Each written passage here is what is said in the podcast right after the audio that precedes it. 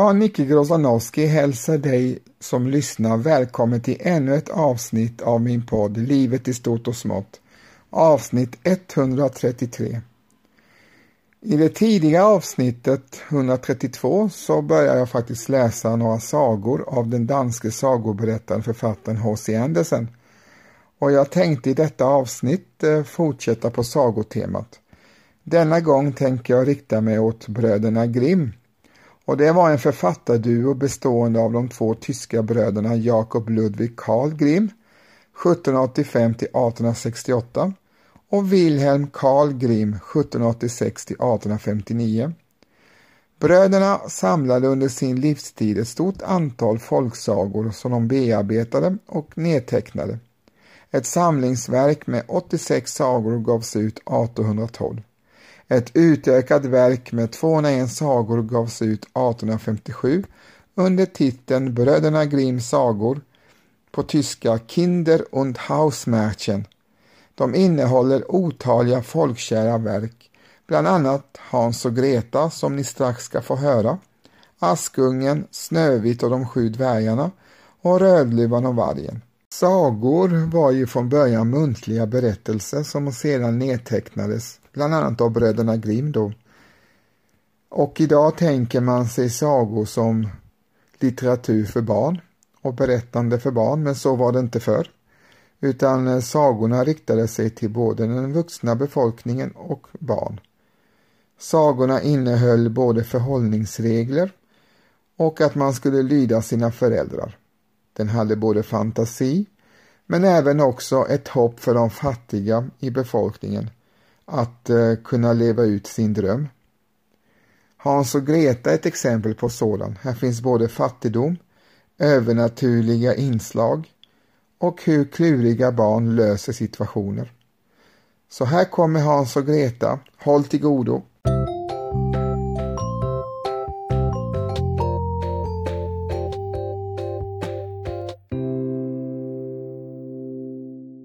Det var en gång i utkant av en stor skog. Där levde en fattig timmerhuggare med sin hustru och sina två barn. Pojken hette Hans och flickan hette Greta. Det var knappt om brödfödan där i stugan och en gång när det blev svår kristid i landet kunde fadern inte längre skaffa dem sina dagliga bröd. När han nu en kväll låg och vreds i säng och inte kunde sova för sina bekymmer suckade han och sa till sin hustru Ja, vad ska det bli av oss? Hur ska vi kunna skaffa mat åt våra stackars barn när vi inte längre har något åt oss själva? Vet du vad, käre man, svarade hustrun. Imorgon bitti leder vi ut barnen med oss ut i skogen, dit den är allra tätast. Där gör vi upp en eld åt dem och ger dem var sin brödbit. Sedan går vi till vårt arbete och lämnar dem kvar. De kan inte hitta tillbaka hem och vi är kvitt dem. Nej, nej, kära hustru, sade mannen förtvivlad. Det gör jag inte. Hur skulle jag kunna ha hjärta att lämna mina barn ensamma ute i skogen? De vilda djuren skulle snart komma och äta upp dem. Du är en tok, sade hustrun. Då måste vi ju alla fyra dö av hunger. Du kan så gott som först som sist börja hyvla brädor till våra kistor. Och hon lämnade honom inte någon ro innan han gick med på saken. Men det gör mig i alla fall ont om de stackars barnen, sade mannen. De båda barnen hade inte heller kunnat somna om. Så hungriga var de. De hade hört vad styvmodern hade sagt till deras far. Greta fällde bittra tårar och sa till Hans. Nu är det slut med oss. Lugna dig Greta, sa Hans. Var inte orolig. Jag ska nog hitta på råd. Och när föräldrarna hade somnat steg han upp tog på sig kläderna, öppnade dörren och smög sig ut. Där lyste månen klart och de vita kiselstenarna som låg utanför stugan blänkte likt idel ädelstenar. Han böjde sig ned och stoppade så många i fickan som den någonsin kunde rymma. Sedan gick han tillbaka in och sade till Greta. Var inte ledsen, kära lilla syster, utan sov du lugnt. Gud ska inte överge oss.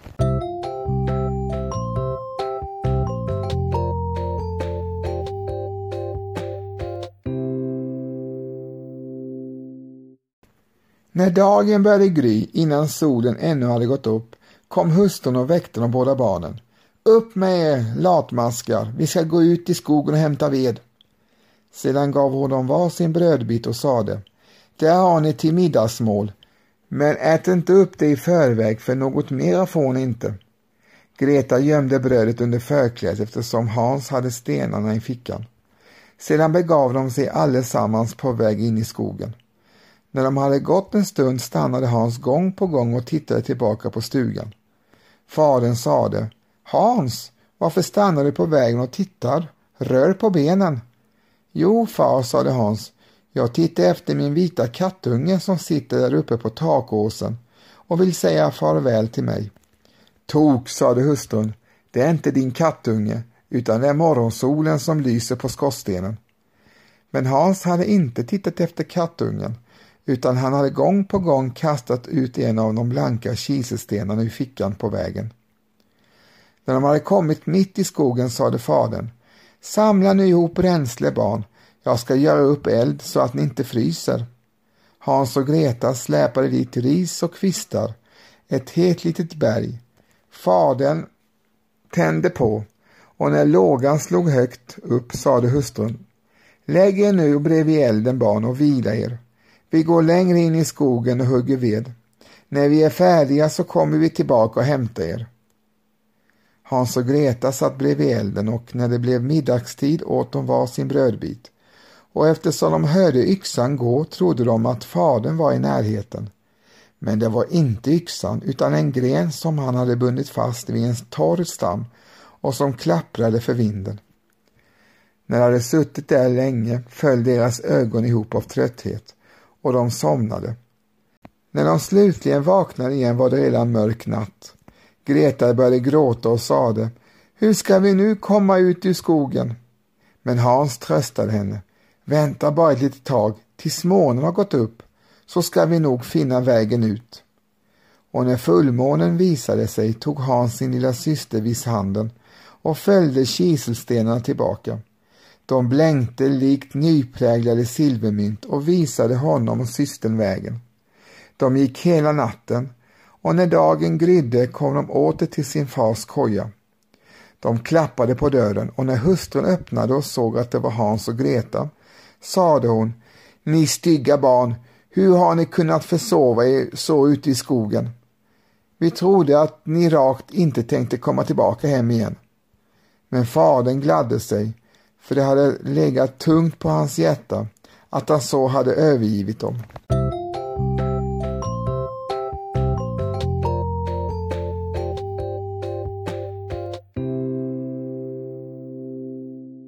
Det dröjde inte lång tid därefter innan det åter rådde nöd i stugan och barnen hörde hur modern på natten i sängen sade till fadern Nu är allt sammans uppätet. Vi har bara en halv kaka bröd kvar och sedan är det slut med oss. Barnen måste bort. Vi ska föra dem allt djupare in i skogen så att de inte hittar tillbaka hit igen. Annars finns det ingen räddning för oss. Mannen blev tung till mots och han tänkte det vore väl bättre om vi delade vår sista brödbit med barnen. Men hustrun ville inte höra talas om något sådant, utan grälade på honom och gjorde honom förebråelser. Den som har sagt A måste också säga B och eftersom han första gången hade gett efter måste han göra det för andra gången. Men barn hade också legat vakna och de hade lyssnat på samtalet. När föräldrarna sov steg Hans åter upp för att gå ut och leta rätt på kiselstenar, liksom förra gången. Men hustrun hade nu låst dörren och Hans kunde inte komma ut. Men han tröstade sin syster och sa Gråt inte Greta utan sov du lugnt. Gud ska nog hjälpa oss.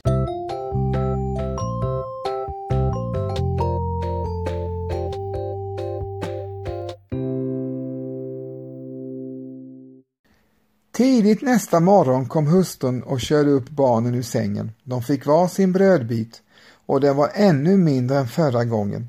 På vägen in i skogen smulade Hans sönder den i fickan, stannade ofta och kastade en smula på marken.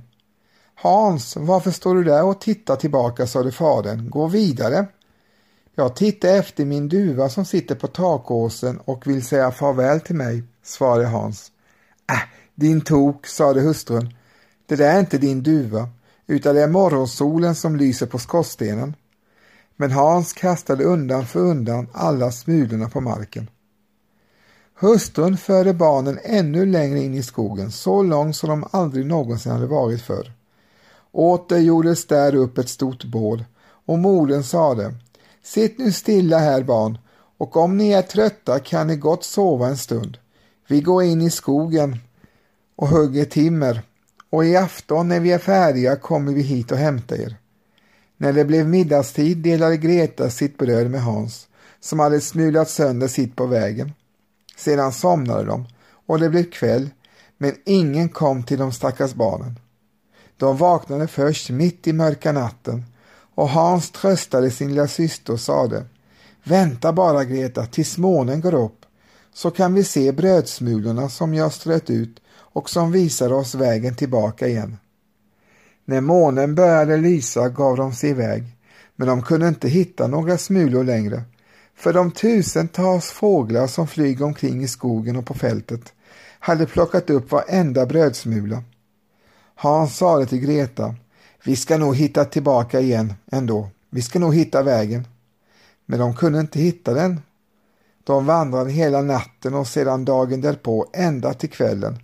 Men de kunde inte komma ut i skogen och var förskräckligt hungriga, för de hade inte fått något annat att äta än några fattiga bär som de hade funnit på marken och eftersom de var så trötta att benen inte ville bära dem längre lade de sig under ett träd och somnade.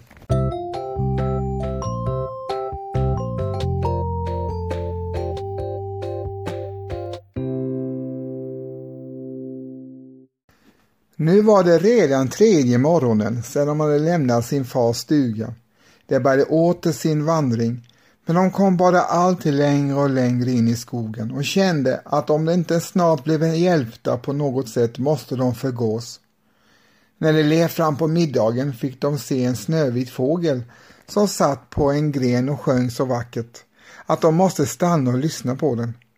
Och när han hade sjungit slut bredde den ut vingarna och flög framför dem och de följde efter tills de kom till en liten stuga på vars tak den slog sig ner på och när de kom ända fram till stugan såg de att den var byggd av bröd och klädd med kakor, men fönstren var av klart socker.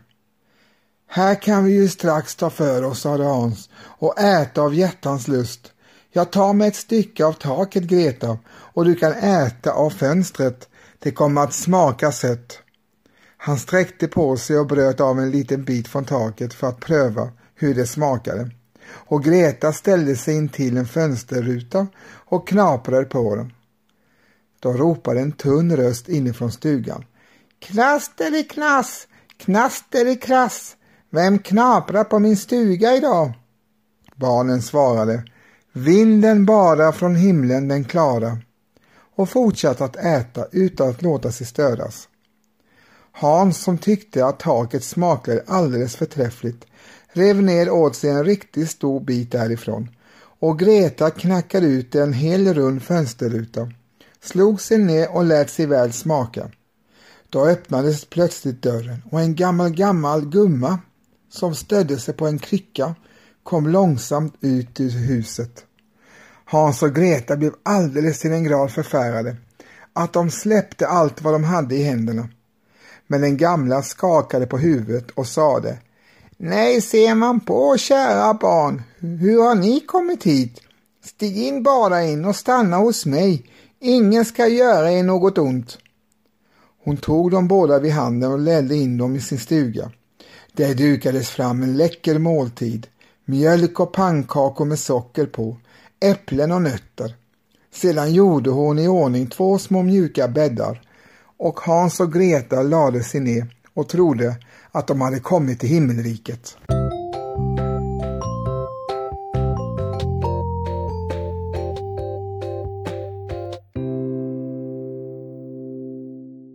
Men gumman hade bara låtsats vara sådär vänlig för hon var en elak gamla häxa som låg på lur efter små barn och hade byggt sig en koja av bröd för att locka sådana till sig. När hon väl fick något barn i sitt våld dödade hon det kokade och åt upp det och det var en riktig högtidsdag för henne. Häxor har röda ögon och kan inte se så långt, men de har ett fint väderkorn, precis som djuren, och märker när det kommer människor i närheten. När Hans och Greta nalkades skrattade hon ondskefullt och sade De där har jag säkert i mitt våld. De ska inte komma undan. Tidigt på morgonen innan barnen ännu hade vaknat steg hon upp och när hon såg dem båda sova så sött med runda röda kinder muttrade hon för sig själv.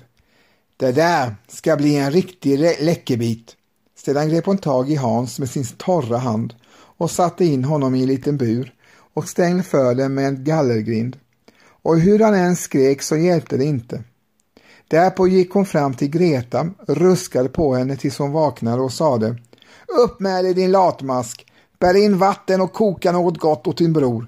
Han sitter ute i buren och ska gödas och när han har blivit fet ska jag äta upp honom. Greta började gråta bittert men det tjänade ingenting till. Hon måste göra vad den gamla elaka häxan befallde. Nu kokades den läckraste mat åt Hans, men Greta fick ingenting annat än kräftskal. Varenda morgon linkade gumman fram och tillbaka till buren och ropade Hans, räck ut ett finger så jag får känna om du snart är tjock nog. Men Hans räckte fram en benpipa istället och gumman som hade skumma ögon märkte det inte utan trodde att det var Hans finger och förundrades över att han rakt inte tycktes bli fetare. När fyra veckor hade gått till ända och Hans alltjämt var lika mager kunde hon inte styra sin otålighet längre utan beslöt att inte vänta längre. Se så Greta, ropade hon till flickan. Raska på och bär in vatten. Hans må nu vara fet eller mager. Imorgon ämnar jag i alla fall slakta honom och koka honom. Ack så den stackars lilla systern jämrade sig när hon måste bära in vatten och hur tårarna strömmade ut för hennes kinder. O gode Gud, hjälp oss, ropade hon i sin nöd. Om ändå de vilda djuren i skogen fått äta upp oss så hade vi åtminstone fått dö tillsammans. Prata nu inga dumheter, sa den gamla. Det tjänar i alla fall ingenting till.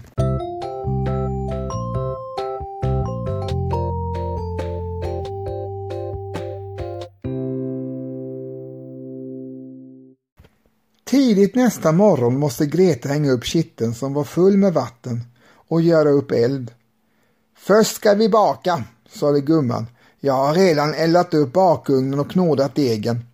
Hon knuffade fram den stackars Greta till ugnen, ur vilken redan lågorna slog ut. Klipp in dit, sade häxan, och känn efter om det är tillräckligt varmt så att vi kan sätta in brödet. Men när Greta väl var där inne tänkte hon stänga för ugnsluckan så att Greta skulle stekas i ugnen och sedan tänkte hon äta upp henne. Men Greta begrep vad häxan hade i sinnet och sade Jag förstår inte hur jag ska göra. Hur ska jag kunna komma in dit? Du är en gås, sade häxan. Öppningen är minsann stor nog. Se bara, jag skulle ju själv kunna komma in. Och så kröp hon fram och stack in huvudet i bakugnen. Då gav Greta häxan en puff så att hon åkte långt in i ugnen, slog igen järnluckan och sköt för regeln. Och hu, då började hon tjuta rent förskräckligt där inne. Men Greta sprang sin väg och den otäcka häxan fick ömkligen omkomma. Greta sprang raka vägen ut till Hans, öppnade hans lilla bur och ropade Hans, vi är befriade! Den gamla elaka häxan är död! Då flög Hans ut som en fågel ur sin bur när dörren slogs upp. Åh, vad de var glada. De tog varandra i famnen och dansade runt och kysste varandra. Och när de inte längre behövde vara rädda för någon gick de in i häxans stuga. Där stod skrin med pärlor och ädelstenar i varenda vrå. Det här är ändå bättre än kiselstenar, sade Hans och stoppade fickorna fulla. Och Greta sade, jag ska väl också ta lite med mig hem och lade så mycket i förklädet som den kunde rymma. Men nu går vi härifrån, sade Hans, så att vi kom ut ur häxans skog. Men när de hade vandrat ett par timmar kom de till en stor sjö. Vi kommer inte över, sade Hans, för jag ser ingen spång och ingen bro. Inte heller syns här något skepp, svarade Greta, men där simmar en vit and och om jag ber den hjälper den oss att komma över. Och så ropade hon. Vita and, vita and, Hans och Greta står på strand. Ingen bro gör färden trygg, för oss över på din rygg. Anden simmade fram till dem. Hans satte sig på ryggen på den och sade till Greta att sätta sig bredvid honom. Nej, svarade Greta, det skulle bli för tungt för den lilla anden. Den för oss över en i sänder. Och detta gjorde också den vänliga fågeln.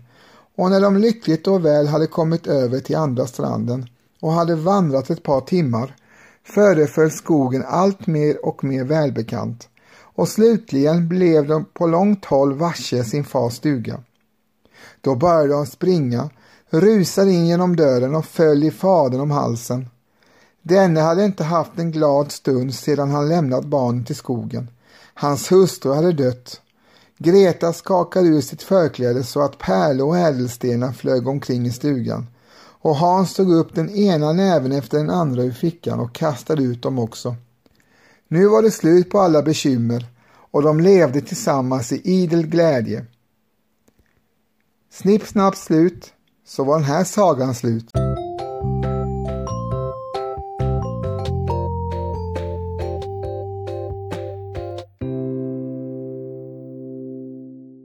Den andra sagan jag ska berätta heter Stadsmusikanterna och den är också skriven och berättad och nedtecknad av bröderna Grimm och den går så här. En man hade en åsna som under många år oförtrutet hade knogat med spannmålssäckar till kvarnen men vars krafter nu började avta så att hon blev allt odugligare till arbete. Då började husbonden tycka att hon inte gjorde längre skäl för fodret men åsnan anade oråd och sprang sin väg och begav sig iväg på färd till Bremen, för där tänkte hon skulle hon väl alltid kunna bli stadsmusikant. När hon hade gått en bit såg hon en jakthund ligga på marken och han flämtade likt en som har sprungit sig trött. Nå, varför ligger du där och flämtar bitvarg? frågade åsnan. Ack, sa hunden, jag är gammal och blir svagare för varje dag som går och orkar inte längre att jaga. Därför ville min husbonde slå ihjäl mig. Då var det jag som tog till schappen. Men hur ska jag nu kunna förtjäna mitt levebröd? Vet du vad, sade åsnan. Jag ämnar mig till Bremen för att bli stadsmusikant där. Följ med du också och ta plats vid musikkåren. Jag spelar luta och du står på puka.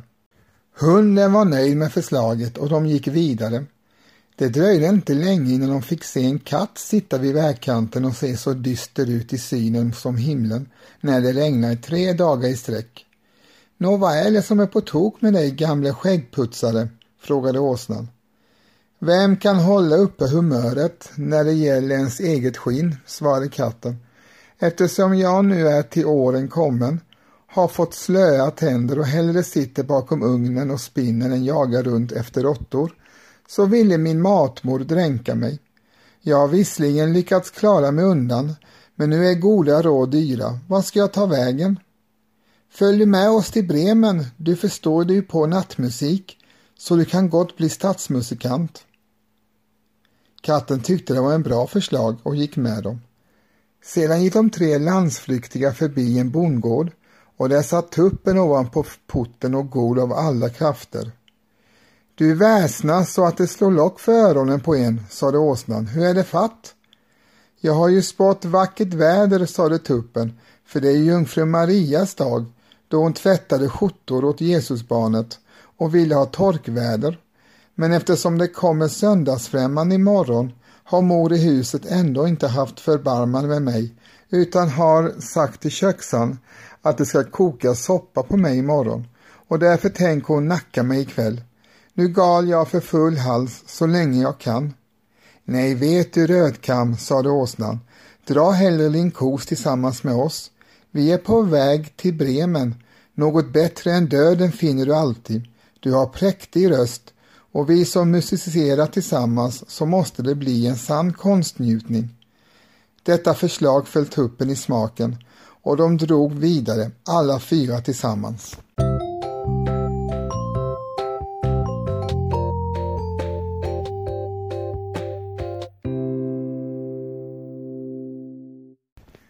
Men de kunde inte hinna fram till staden Bremen på en dag. Mot aftonen kom de in i en skog där de tänkte övernatta. Åsnan och hunden lade sig under ett stort träd. Katten och tuppen begav sig upp bland grenarna. Tuppen för sin del flög ända upp till toppen, för där kände han sig säkrast. Innan han somnade såg han sig ännu en gång omkring åt alla fyra väderstrecken. Då tyckte han se sig en liten gnista på avstånd och ropade till sina följeslagare att det måste finnas ett hus i närheten fast såg ett litet ljus lysa.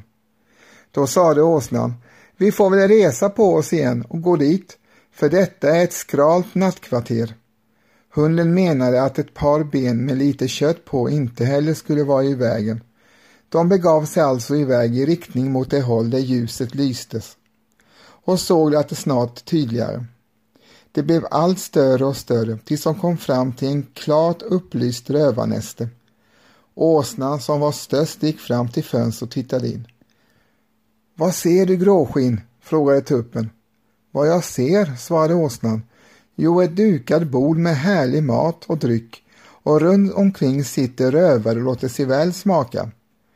Det skulle vara något för oss det, sa tuppen. Jo, jo men, vore vi där bara, sade åsnan. Så höll djuren råd om hur de skulle bära sig åt för att jaga bort rövarna och hitta slutligen på ett sätt. Åsnan måste ställa sig med framhovarna mot rutan. Hunden hoppar upp på åsnans rygg och katten klättrar upp på hunden och till sist flög tuppen upp och satte sig på huvudet på katten.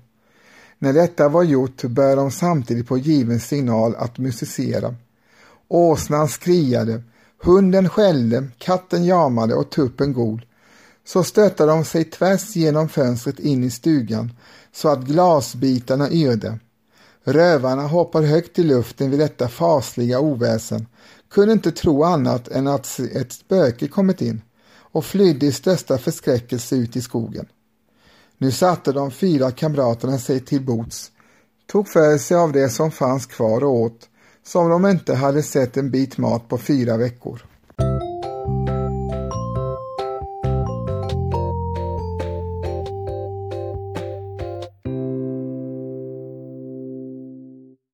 När musikanterna avslutat sin måltid släckte de ljuset och sökte upp sovplats åt sig, var och en efter sin smak.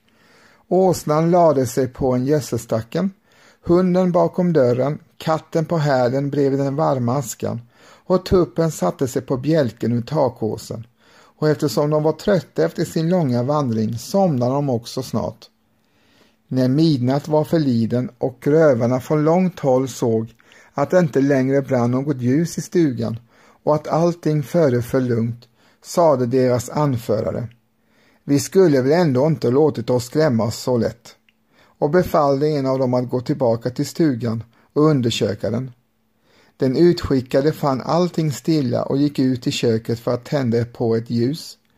Eftersom han tog kattens glödande ögon för eldkol sträckte han fram en svavelsticka mot dem för att den skulle fatta eld. Men katten begrep sig inte på skämt utan skuttade rakt upp i ansiktet på honom och fräste och klöste. Då blev han gruvligt förskräckt och ämnade att rusa ut genom köksdörren, men hunden som låg där hoppade upp och bet honom i benet. Och när han sprang tvärs över gården och kom förbi gödselstacken gav åsnan honom en duktig spark i baken med bakhoven på köpet. När tuppen som hade blivit väckt ur sin sömn av oväsen ropade Kyckeliku, kyckeliku uppifrån takbjälken. Då sprang rövaren allt vad tygen höll tillbaka till sin anförare och sade Usch, ack där i stugan sitter den hemskaste häxan. Hon pustade på mig och klöste mig i ansiktet med sina långa fingrar och utanför dörren står en man med en kniv i handen och han stack mig i benet och ute på gården ligger en svart odjur som dängde till mig med en klubba. Uppe på taket sitter domaren och ropar Hit med boven, hit med boven. Då sprang jag mig iväg. Från den stunden var det ingen av rövarna som vågade sig tillbaka in i stugan. Men de fyra stadsmusikanterna i Bremen trivdes så bra där att de inte ville ge sig av därifrån. Och den som sist har berättat detta, han är ännu varm om munnen. Snipp, snapp, slut, så var denna saga slut. Då har ni fått höra mig, Nicke Grozanowski, berätta sagorna Hans och Greta och Stadsmusikanterna, nedtecknade och eh, publicerade av bröderna Grimm. Jag hoppas att ni uppskattade avsnittet. I avsnittets början fick ni höra Carl Michael Bellman framföra eh, Fjäril Vingar syns på Haga, även kallad för Fredmans sång nummer 64. Och som avslutning får ni höra gruppen Gotthard framföra Par Deus. Min podd utkommer två gånger i veckan, onsdagar och lördagar med bonusavsnitt lite då och då, så håll utkik. Och med det vill jag tacka dig som har lyssnat på avsnittet och hälsa dig hjärtligt välkommen tillbaka när jag släpper mina framtida avsnitt. Och eh, botanisera gärna i mina tidigare släppta avsnitt. Det har blivit en hel del nu. Än en gång, tack för att ni lyssnade. På återhörande, var rädda om er. Hej då!